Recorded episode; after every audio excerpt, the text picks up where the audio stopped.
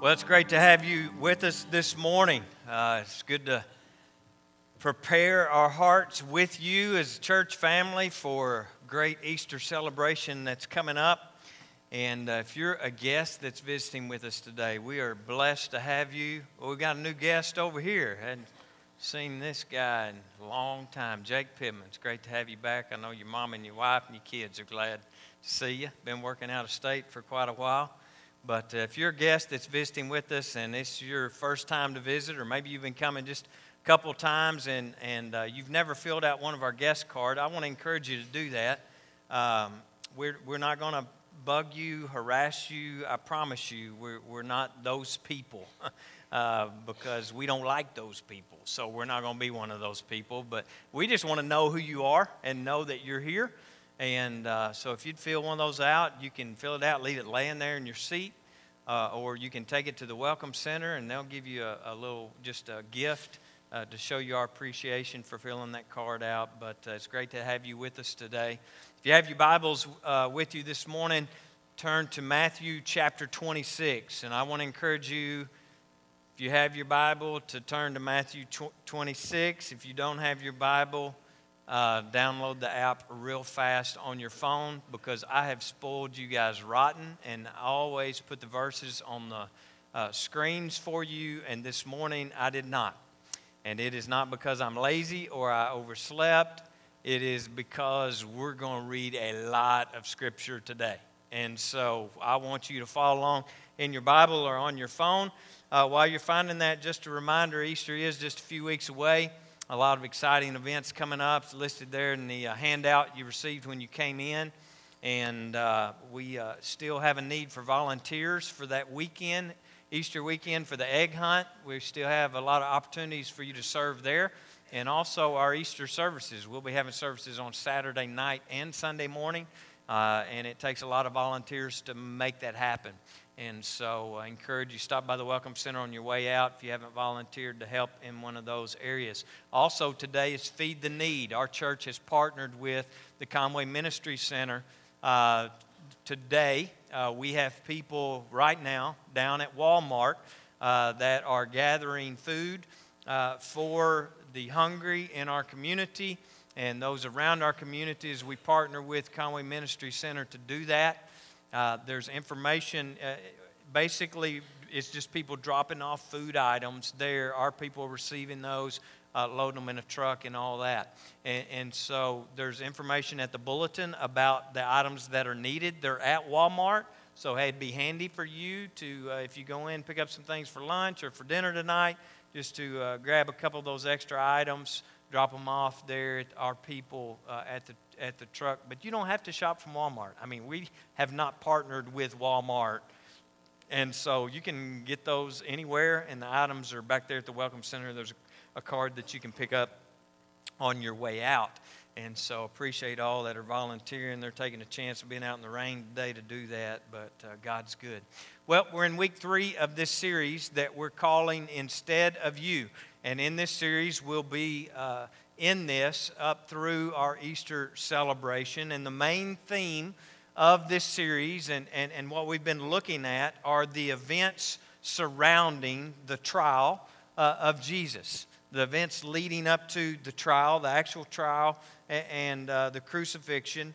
But in all reality, what we're see- seeing in the series, if you haven't been with us, is each week we're taking a look at the events that are unfolding there, and we're, we're looking at that we are actually the ones that are on trial. We are the actually the ones that Jesus is going through this for. And so, as we look at these events and we study them and read, read them, we should see ourselves in the story as a part of uh, the story. And it should cause us to closely examine what our response to what Jesus did for us is. All right? And, and so in week one, we saw that we're, we're Judas uh, and, and how we all have a price that we are willing uh, to sell Jesus out for in our lives. If we're honest, you know, we would say, well, we're never Judas, but in all reality, there are a lot of things that we sell Jesus out for in our lives and in our families. And so we, we talked about that in week one. Last week, we saw that we're Peter. Uh, often convinced that we're on the right team, right? That uh, we are one of the good guys who has the right to use the sword of judgment on the bad guys for those people that are on the wrong team. And we have every right to judge them and use the sword of judgment on them. And we talked about that last week. This week, I, want to uh, show how the four primary characters in this next series of events uh, involved in the trial, they also represent us as well. Now, you, they may not represent, represent you in each person, they may or may not represent you in all four. Uh, but this morning, I believe that you will be able to identify, if you're honest, you will be able to identify with one of the groups in our story today and possibly more. So I want you to be looking at where you are in this story today, all right? Because you are there. Jesus took your place in the story, and so it's your story.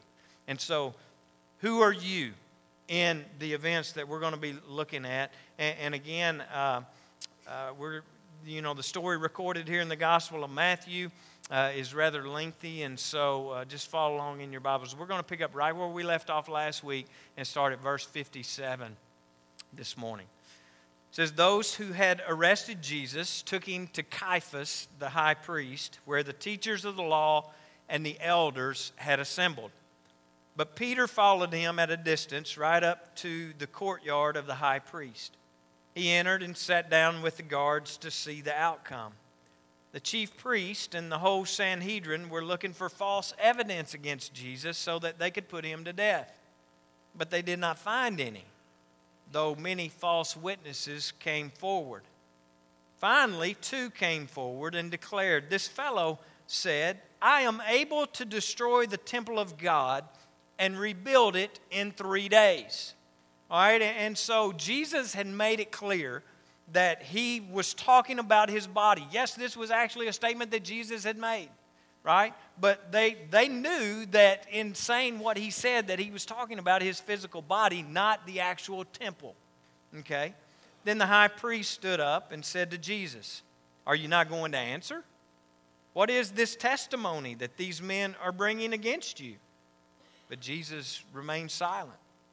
The high priest said to him, I charge you under oath by the living God. Tell us if you are the Messiah, the Son of God. You have said so, Jesus replied. But I say to all of you, from now on you will see the Son of Man sitting at the right hand of the Mighty One and coming on the clouds of heaven. And this they would have gasped because they would have recognized this being from the prophecy of Daniel in the Old Testament right? This was a reference to something that Daniel had spoken in the Old Testament, and this coming on the clouds of heaven is this Jewish image of the deity of, G- of the Messiah coming, okay? And, and so, verse 65 then the high priest tore his clothes and said, He has spoken blasphemy. Why do we need any more witnesses? Look, now you have heard the blasphemy. What do you think? He is worthy of death, they answered. Then they spit in his face and struck him with their fists. Others slapped him and said, Prophesy to us, Messiah, who hit you? Now let's flip over to chapter 27 and pick it up there verse 1. Early in the morning, all the chief priests and the elders of the people made their plans how to have Jesus executed.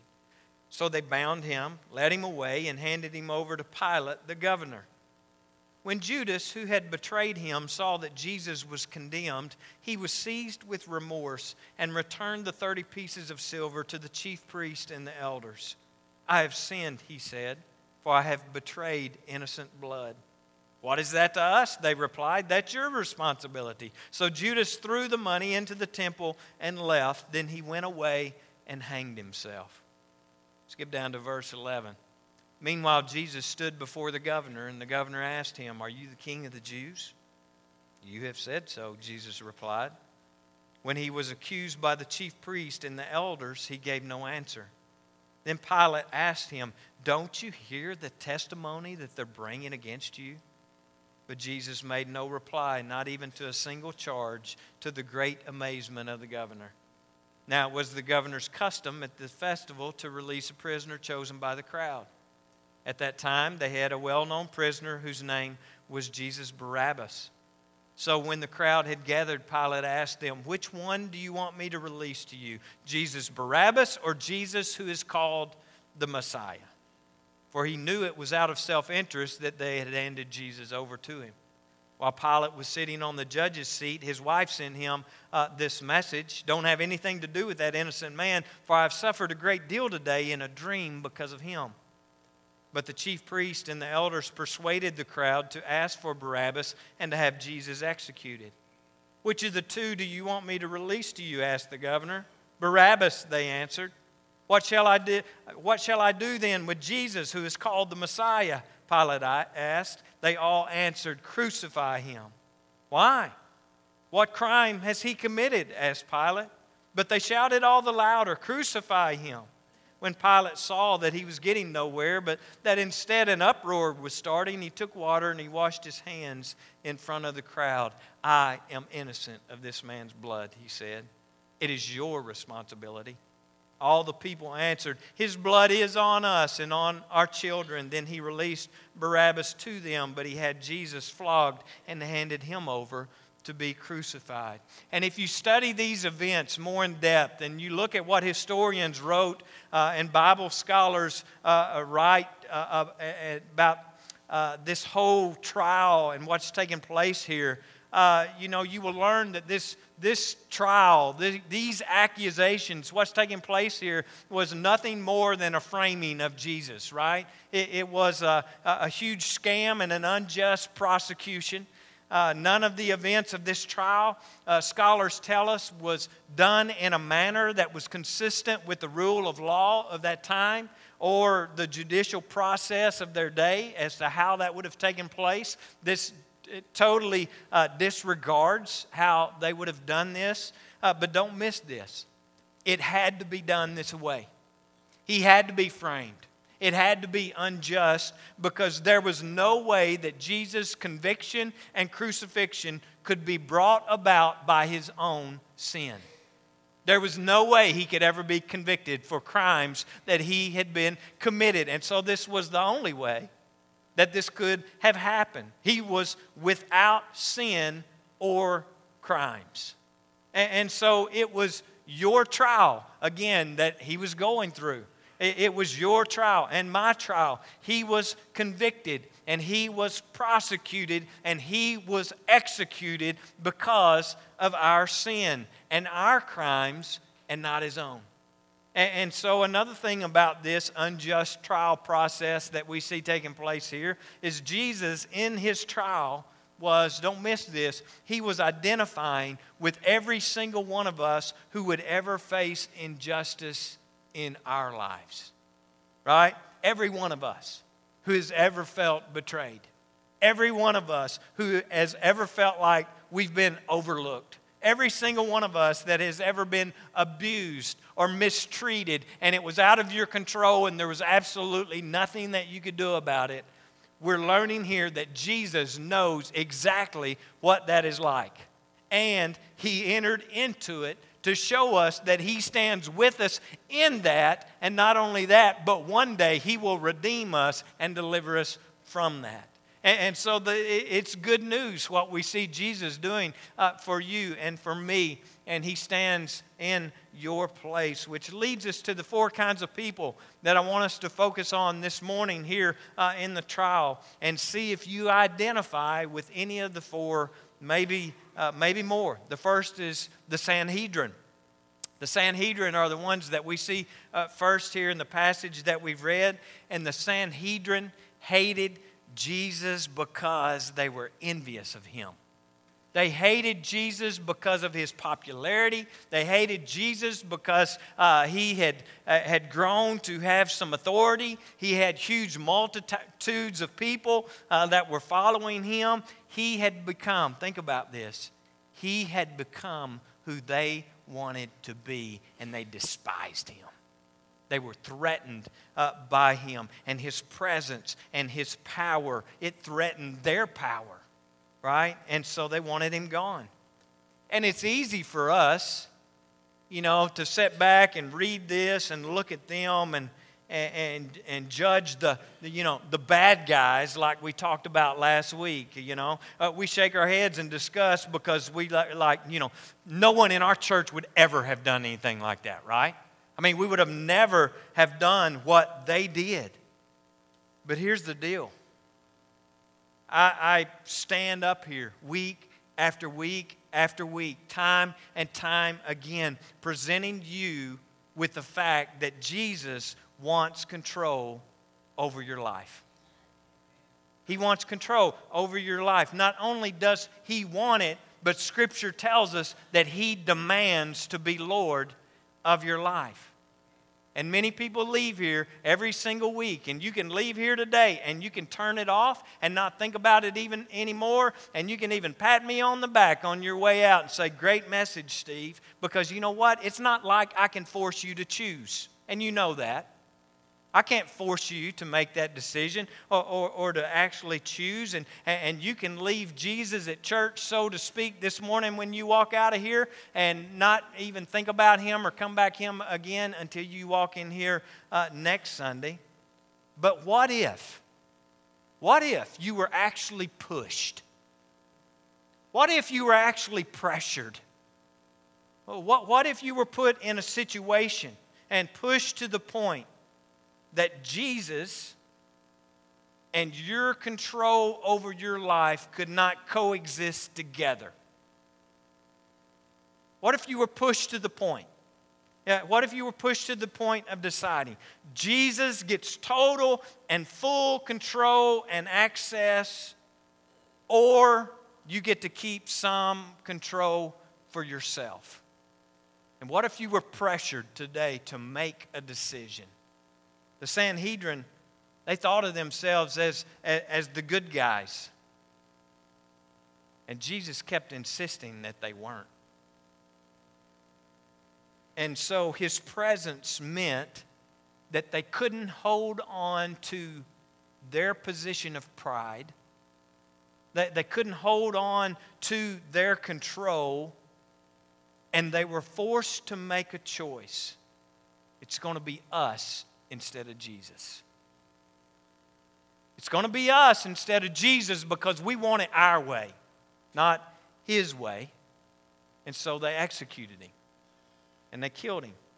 And again, you can hear the same message uh, today and leave here and not deal with it, but the Bible says to ignore the message that Jesus must be Lord of all is the same in God's eyes as consenting to his execution and his death. And don't miss this the Sanhedrin, this group of people, are mainly composed of religious people. Church folks, religious people rule followers who had the rules down pat, could check them off and tell you which ones you weren't following. They were the good guys on the right team, the good team, who just don't want Jesus to be in control. They want to be in control. And I wonder just how many people are just like the Sanhedrin who are sitting in churches all around this world today. Decent people, religious people. But Scripture tells us there's only two categories of people. There are people who are totally sold out to Jesus and allowing Him to truly be Lord over their lives, or there are people who are resistant to Him resistant to his lordship, resistant to his control and his authority in their lives. There's only two kinds of people people who are committed and people who aren't. Second person that we see here is Pilate. And here's the deal Pilate knows that Jesus is innocent. I, I mean, it, it, it's crystal clear here. There's no doubt that he knows that Jesus is innocent. Pilate knows the truth, but don't miss this. He's unwilling to act on it. He knows the truth, but he's unwilling to act on it. He knows that he's being manipulated by these Jewish leaders, but he's trying to avoid a riot. and if you look at his history, you know that Pilate is really on thin ice right here anyway. As, as the governor, because he's made some really dumb decisions up to this point, and his poll numbers were really bad, okay? And it wasn't fake news. His poll numbers were bad. He was tanking. Uh, he, he was in danger of being, you know, removed as governor. And, and so the Jews had grown to hate Pilate. They despised him. They didn't want him to be their governor. And so they were just looking for a reason, right? They're just looking for a reason to riot. And he knew it. And so Pilate, really, in this situation, he's just trying to save his own skin. He's just trying to save his own job here because his job was more important to him than what might happen to Jesus. Hello. His job was more important to him than a relationship with Jesus and what might happen to him. But honestly, is there anything more important Is there anything more important than the decision that you make about Jesus and how you respond to Him? You know, many people today are, are, are, more concerned about being successful in their job than where they're going to spend eternity. Hello. It ain't comfortable in here, but it's the truth. What do we do with the truth? What did Pilate do with the truth? He ignored the truth.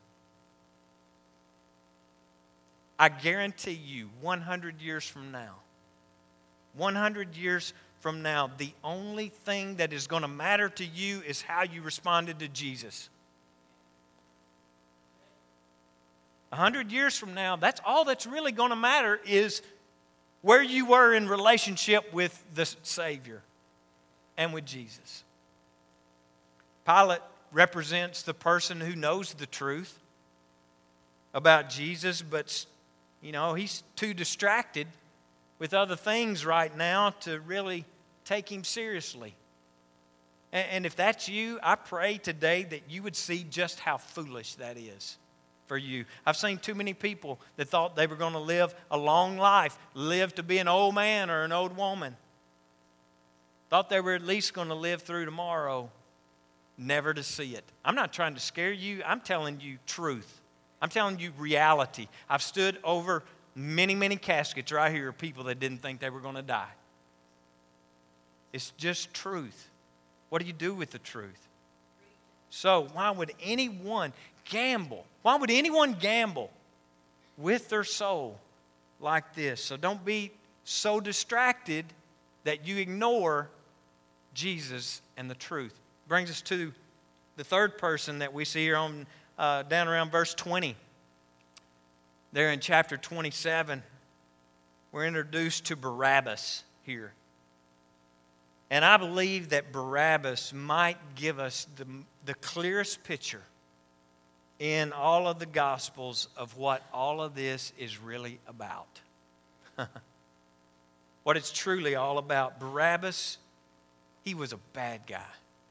He, he was a bad man. He, he was a thief. He was a murderer. He was a modern day terrorist. And everyone knew how evil he was. And that afternoon, by the choice of the crowd, Jesus died and Barabbas walked free.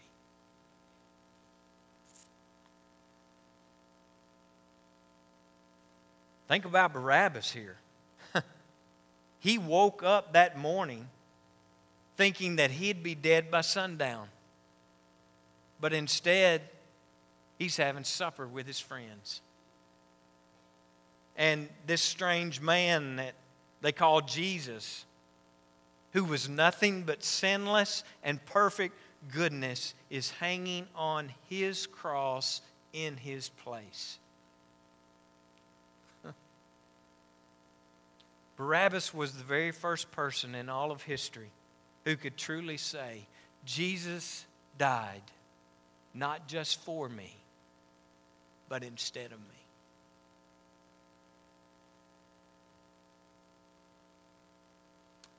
I would uh, argue today that we're all Barabbas.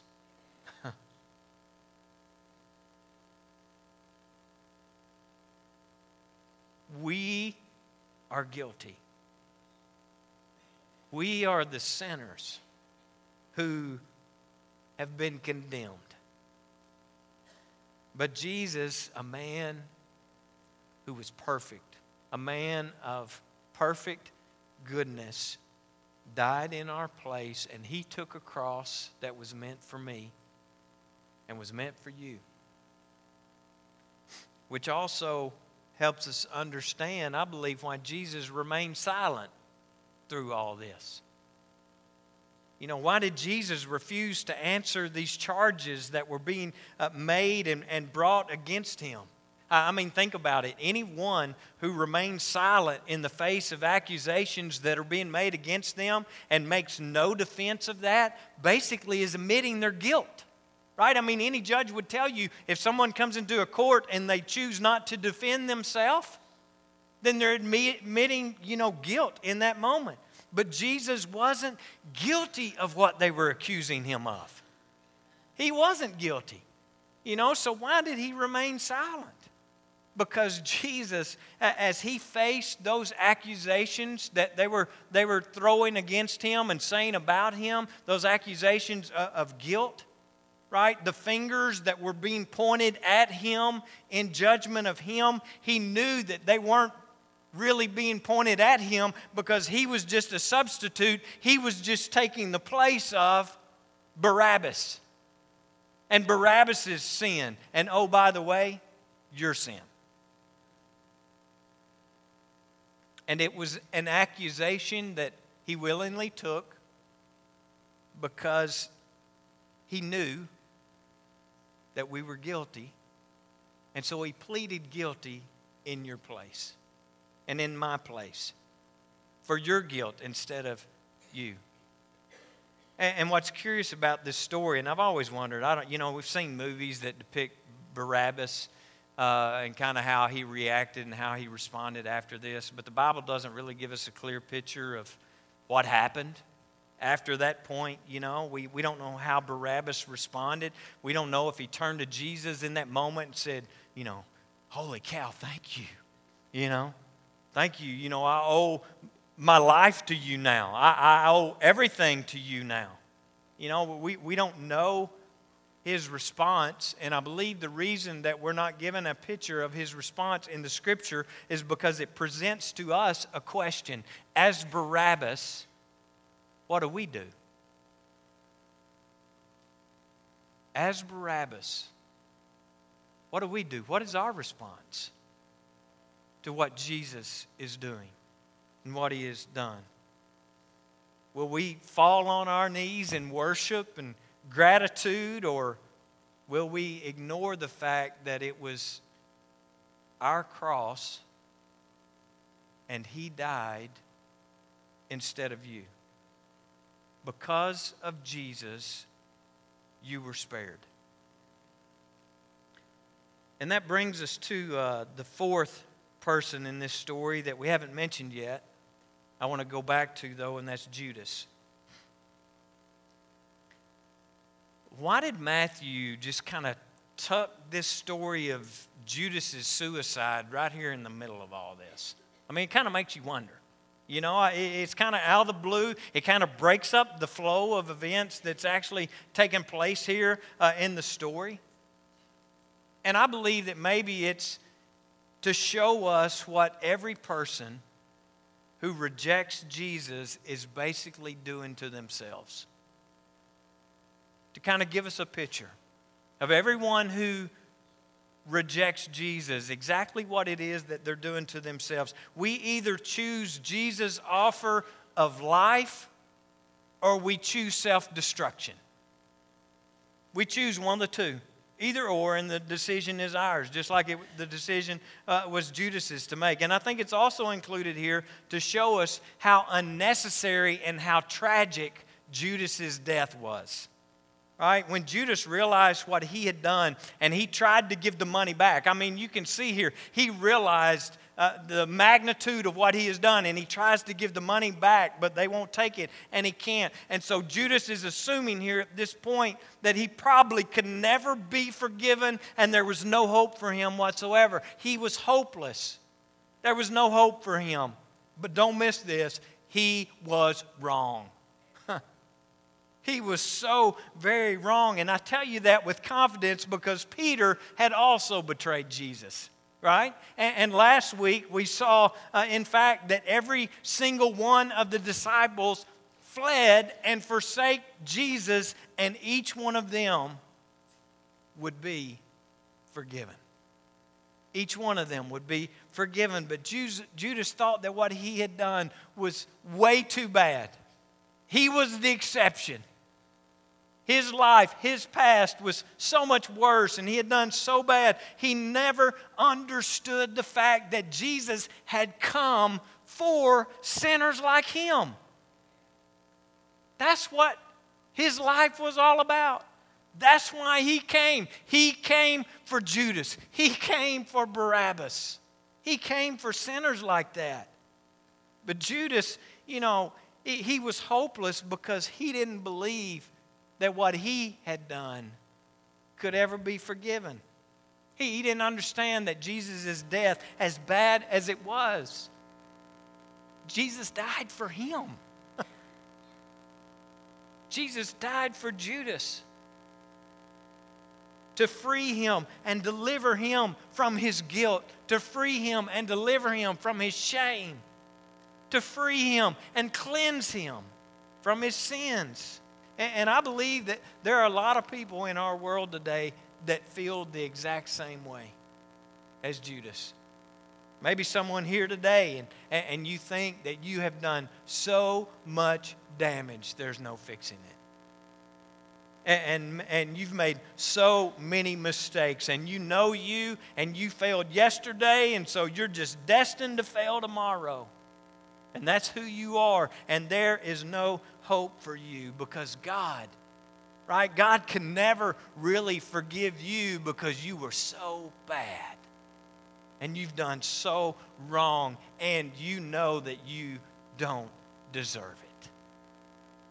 And so, like Judas, you've just been going through the motions when all re- in all reality, you feel hopeless and you feel helpless. But today you are here because God wanted you to see. Jesus wants you to see that He hasn't given up on you.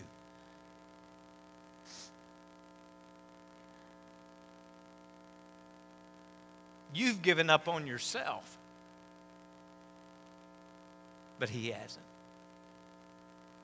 He hasn't given up on you. His grace to forgive is greater than we could ever understand. Huh.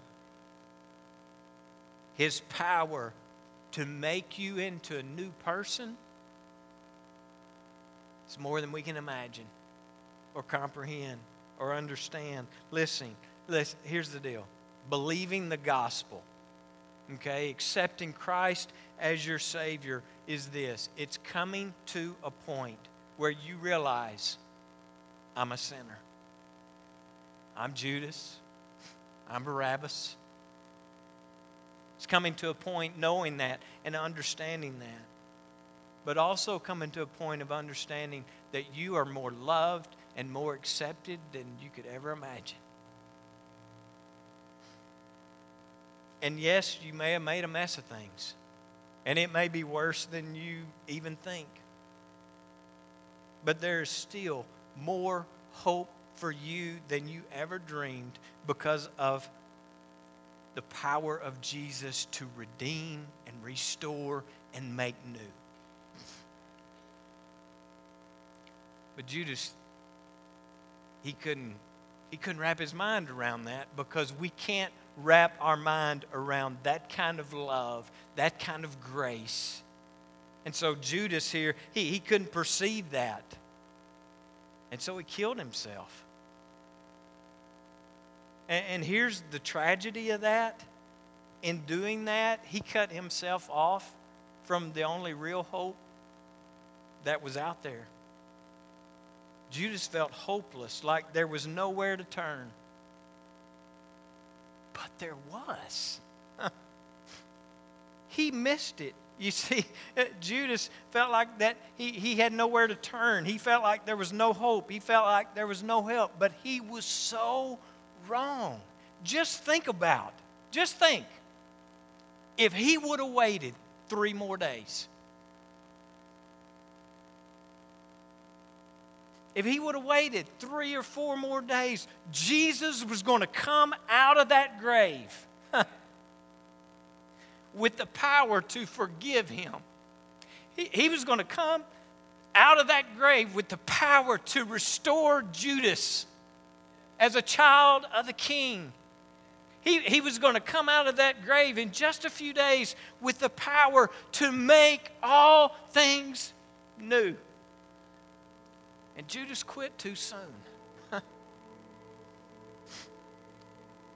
Jesus has the power to rebuild from the ashes.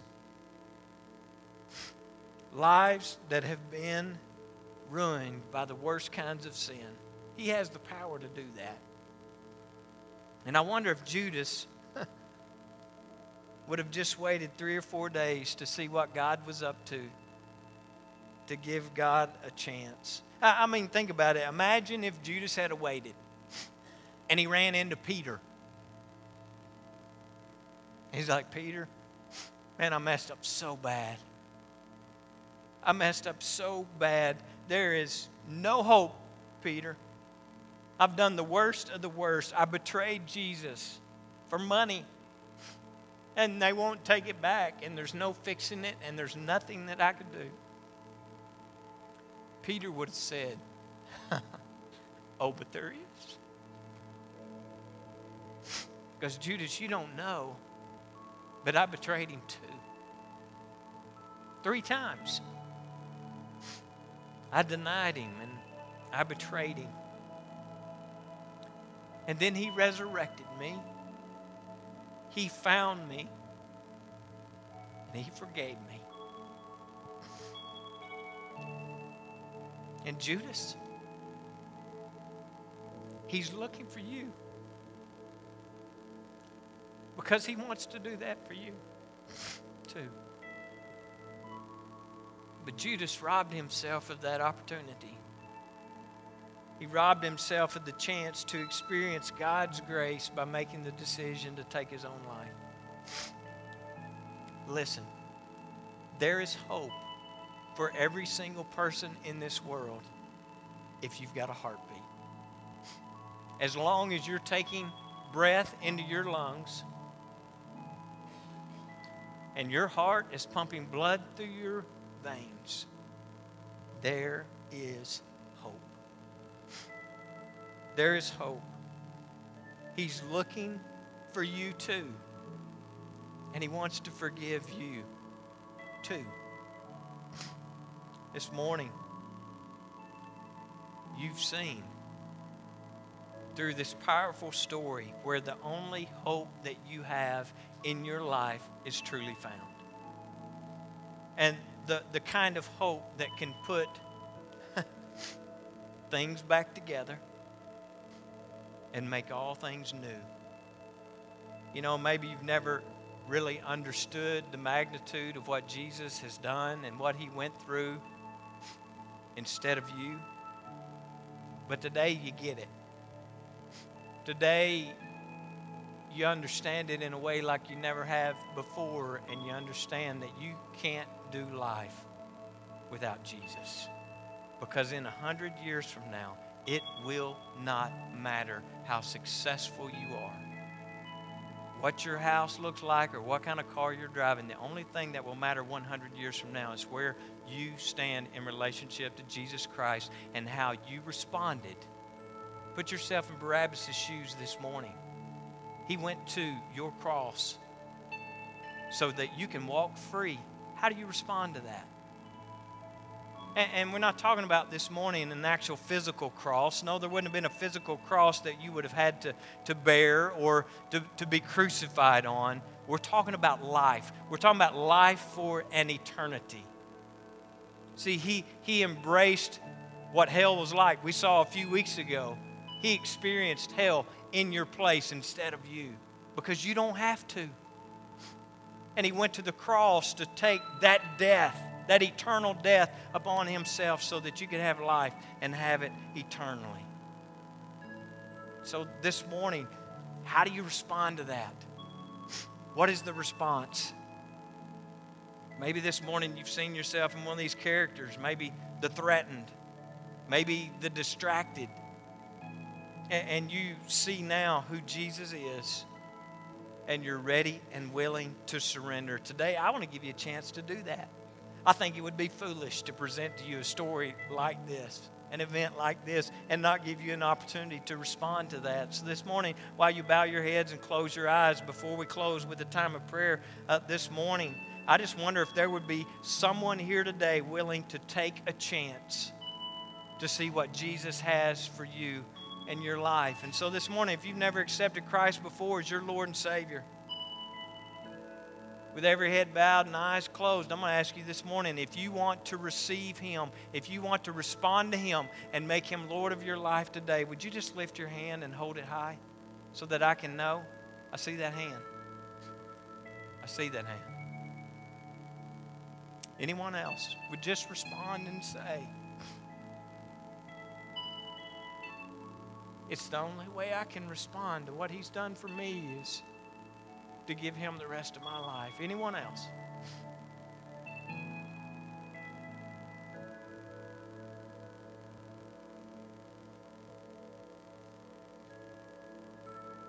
This morning, while we close in prayer, I would just uh, ask those that did lift their hand. There's nothing special that you have to do this morning to receive that forgiveness and accept it other than just ask Him to forgive you. Ask Him to make you new. Receive Him into your heart and life and let Him be in control instead of you being in control because you've seen how you control things don't always work out so well. And so this morning, you can make that commitment right there where you sit. Even if you didn't raise your hand this morning a prayer of forgiveness, a prayer of surrender, acknowledging that Jesus is the Son of God. He went to the cross and He died for your sins. Three days later, He was risen. He now sits at the right hand of the Father on your behalf, basically as your lawyer pleading your case. That's awesome. If you believe that, accept that, and receive that, then God's Word says you're a child of King you've inherited the eternal riches of heaven. So this morning we celebrate with you. The Bible says that when one gives their soul, when one person gets saved, all the angels in heaven rejoice. And there's rejoicing taking place right now. But I'm also going to tell you this. Those of you that have prayed that prayer and made that decision, and there are some here this week that did last week, you made the decision last week. I'm going to just tell you, His Word says the next step for you is to be baptized. He says, repent and be baptized. It's the next step of faith that He asks you to take. And the devil will defeat you and tell you what you did was not real until you take that next step of faith. That's the next step for you. And so on Easter weekend, that Saturday night and that Sunday, we've already got about a half a dozen people that are coming to be baptized. If you would like to be included, please come see me. Contact me and let me know. We would love to celebrate that with you on a special resurrection weekend. This morning, as we close together, we're going to close with a time of prayer. And I'm going to ask you to come. Maybe God spoke to your heart about something this morning you just want to come pray about. Maybe there's somebody that you want to come pray about, a situation that's going on in your life or your family, or someone that you love uh, that you want to pray about. This morning, I'm going to ask my brother Barry to come forward. He got some, some bad news from a doctor this week, and we're just going to pray over him. And if some would like to come pray over Barry this morning, we're going to anoint him with oil. God's word says that uh, we're to pray for healing, anoint people with oil, and call the elders of the church together to pray for that. And so uh, we just want to pray over Barry today. But if you'd like to come this morning, I invite you to come. We're going to close with a word of prayer, and then we'll be dismissed after that. But come now.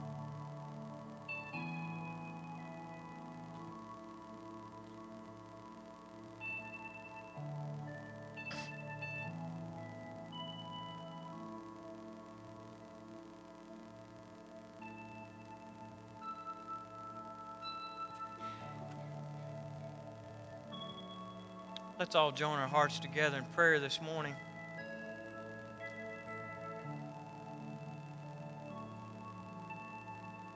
God, there's no way for us to even put into words how grateful we are and thankful we are for what you did for us. We don't know what Barabbas' response was, but I'm sure we would all stumble around for trying to find the right words for the magnitude of the sacrifice that you made and what you did to go to that cross in our place, to understand what that means for us and what we can have, not just in heaven, but, but what you want us to have here on earth, what you want us to experience here as children of a living God. So, God, today we come to you and, and we are so thankful and so grateful for the love that you have extended us that we know we feel like we don't deserve it. But, God, you felt like we did deserve it. And so you did it for us. I thank you for these that have responded, uh, that have made decisions, and uh, by lifting of their hand, both services today, God, we've seen people